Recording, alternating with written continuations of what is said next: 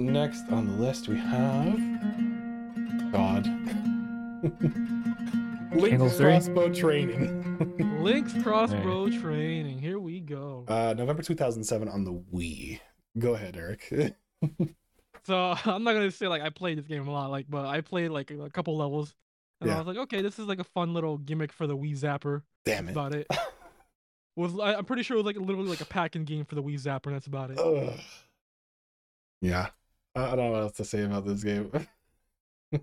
This was my game of the year for 2007. Great. It beat out Pokemon Diamond and Pearl.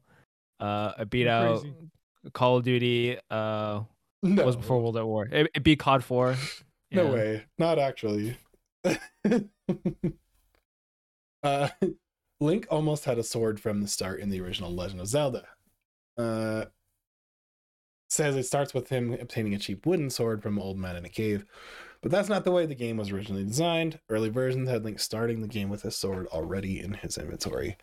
When game testers reported confusion over what to do in the game, Miyamoto responded, interestingly enough, by taking away their sword. The move was designed to get players thinking about how to proceed in this new type of non-linear game, and to encourage communication between players and about the game's many secrets. Interestingly, back then, to have that design philosophy that you kind of see with Breath of the Wild in the forefront. So, next on the... So I'll just say I never played Link's Crossbow Training, not once.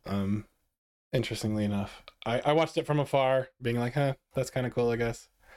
And I remember seeing my friend have it, and just not even being interested in playing it, even though it was like Zelda related, because I just knew what it was at that point. Next on the list, God damn it. I don't know what we're gonna end with the Tingle games, but Ripened Tingle's Balloon Trip of Love, August 2009. Look, we're gonna skip over. The Legend of Zelda: Spirit Tracks was the next one for the Nintendo DS, December 2009. Spirit Tracks, and the funny thing is the DS line had more Zeldas than I realize. That's what I'm taking away from these. Spirit Tracks, I will say, for me, was hand in hand with like Phantom Hourglass. I think I played them around the same time. So it's a similar history. I remember, and I don't think because you could walk around with the, I think you could walk around with the stylus still on Spirit Tracks. And I remember having a fun time with like the actual train system itself was interesting. The dungeon design I don't remember liking in that one, if I'm right, but. I think that's where that one lacked for me. What's your history with that, Eric? So Spirit Tracks is actually one I never gotten around to, and actually looking at the timeline over here, like I didn't realize Spirit Tracks released so soon after like Phantom Hourglass. Like I didn't realize it was like been just 2 years. Like looking back on it, it felt like it came out like a couple years afterwards. Like I didn't realize it was that soon. So yeah, never really got around to Spirit Tracks. I know people like it over Phantom Hourglass, and I've like seen bits and pieces of like Spirit Tracks, but never really like fully experienced it. Mm. Gaff, you don't have anything to touch on this one? Okay. It wasn't originally called Legend of Zelda. In the US, the original NES game is simply known as The Legend of Zelda. In Japan, the game's full title is The Legend of Zelda: The Hyrule Fantasy.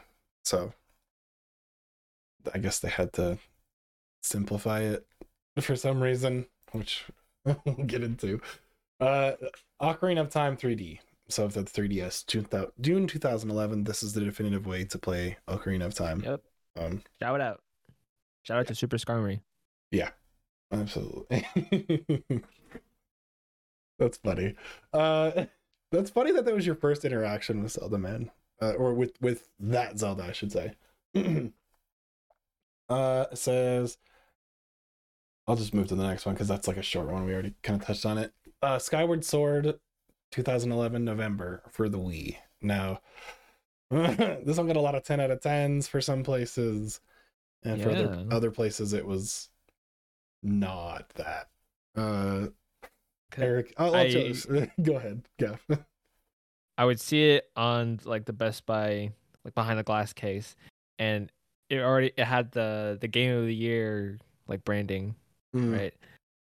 And I never bought it, but to me, this must have been like the best game in the entire world. And then I got on the internet many years later and realized just the vitriol that everyone has for this game, and I was very, very confused. Yeah, I'll get into it in a second. But Eric, what's your thoughts and history with that one? So Skyward Sword definitely like was one of like as a kid like one of my most hyped like Zelda games ever, because like it's really like the one that was like the first like around that time is like when I really started getting into like games coverage and stuff like that, like keeping up to date with all that stuff. And so like hearing that Skyward Sword was coming out, seeing like how soon it was, seeing like all the preview coverage and stuff like that, I was getting super hyped for it. Got it, played it, loved it. At the time, I kind of felt like it was like the best Zelda ever. Mainly because of the story. I kind of feel like they put a lot more emphasis on story this time around for Zelda compared to like other titles and stuff. The dungeon design I felt like was the best at the time. I really didn't mind the motion control stuff. To me, I kind of felt like it made the game like a lot more immersive because you are Link using the sword, you are using the tools to fight the enemies. And I never really got like the hate for it at the time. I was just like, well, Skyward Sword I think is like the best one ever. It wasn't until I played Skyward Sword HD where I kind of felt like I kind of like saw some of the cracks in the game. I was like, okay, now I understand some of the complaints. I understand like the backtracking complaints. I understand like the lack of like location variety. You're going back to these three main realms of fire, the forest, and the water. Was it the water area? No, the desert area. And all that stuff. Like I kind of get the complaints now. I kind of see them. I still like Skyward Sword, but I kind of feel like if you asked me to replay it again to this day, like I would be like, it's all right. I kind of Skyward Sword HD kind of really didn't help like my rose tinted glasses of that game basically. Even though I still enjoyed it.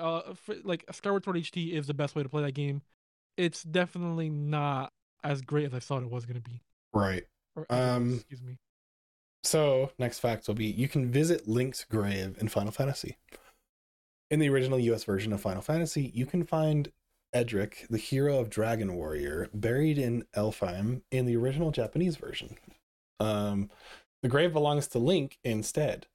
So I guess we didn't get that version of it. It says re-release of Final Fantasy in the US have since rolled back that change, so you can find Link now in those versions.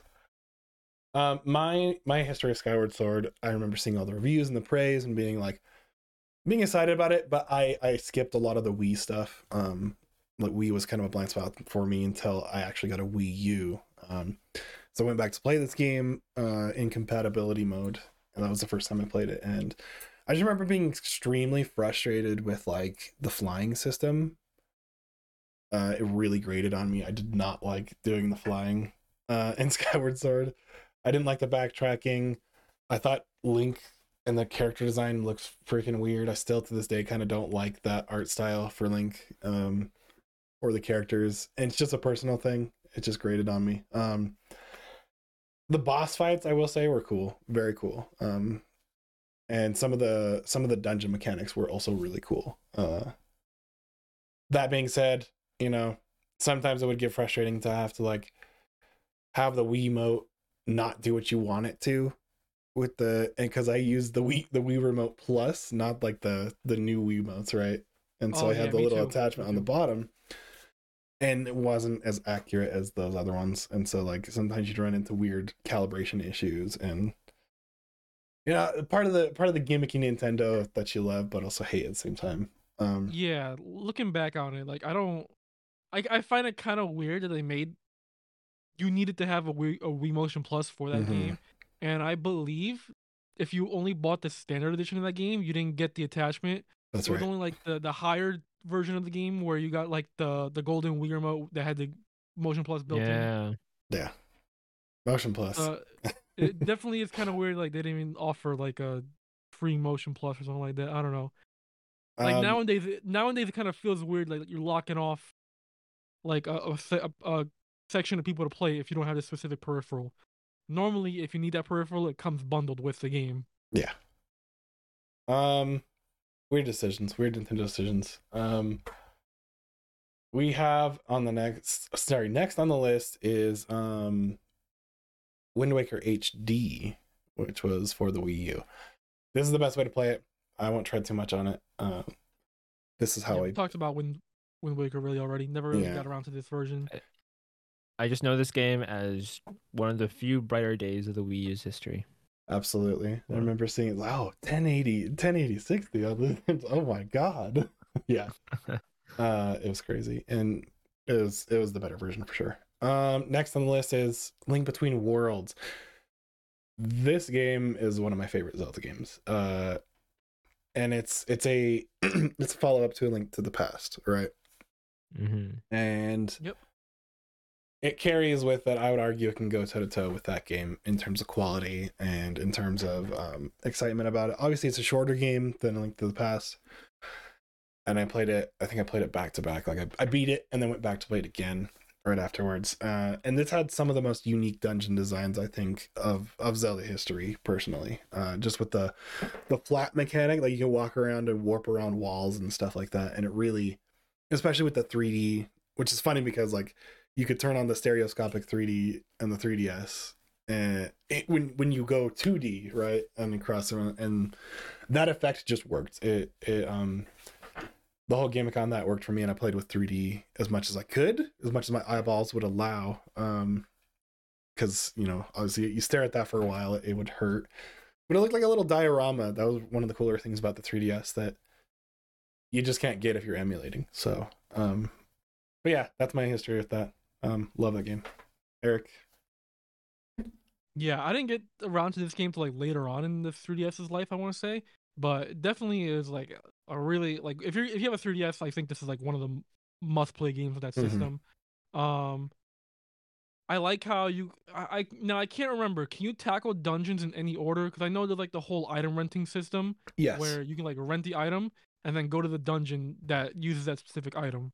Yeah, so you can go to I forget what his name is, who ends up being the hero of ages, right? The one like he's like one of the, I think, is he a past hero? I can't remember what he was. So we're going real quick. We're going to spoilers for Link Between Worlds. But like, yeah, and Link Between Worlds is like two versions of Hyrule. There's Hyrule and there's like Lorule. That's what it was. And like Lorule has like its own like Zelda and Link, and so like. I believe you go to Lorule and you try to help out that version of Zelda who's like called Hilda or something. I think is what it was. Yeah. Then somehow I forget what it was, but I think she like betrays you at some point or something like that. And then it turns out that the bunny guy that you're renting items from in Hyrule, he's actually the Lorule version of Link. Yeah. It was. I remember being excited about it. Like. Yeah, and so. But yeah, you can like rent the item from him, and then eventually you can like buy the items to keep for good. So a lot of like interesting things that when you think about kind of lead into Breath of the Wild with like tackling things in any order you want. Like it's like interesting kind of looking back at it right now. Yeah. I think, all right, so Breath of the Wild almost had cattle rustling aliens. Saturus has the Takizawa, art director for Breath of the Wild, says that some of the Nintendo's younger designers pitched some very unique ideas, such as the giant guardians that chase you down and target you with laser beams. So they're the ones to blame. Anyways, the concept of cattle stealing aliens was also pitched, a throwback perhaps to Romani's ranch in Majora's Mask. Young people. Yeah. Got no good ideas these days. Making games harder on us. Sheesh.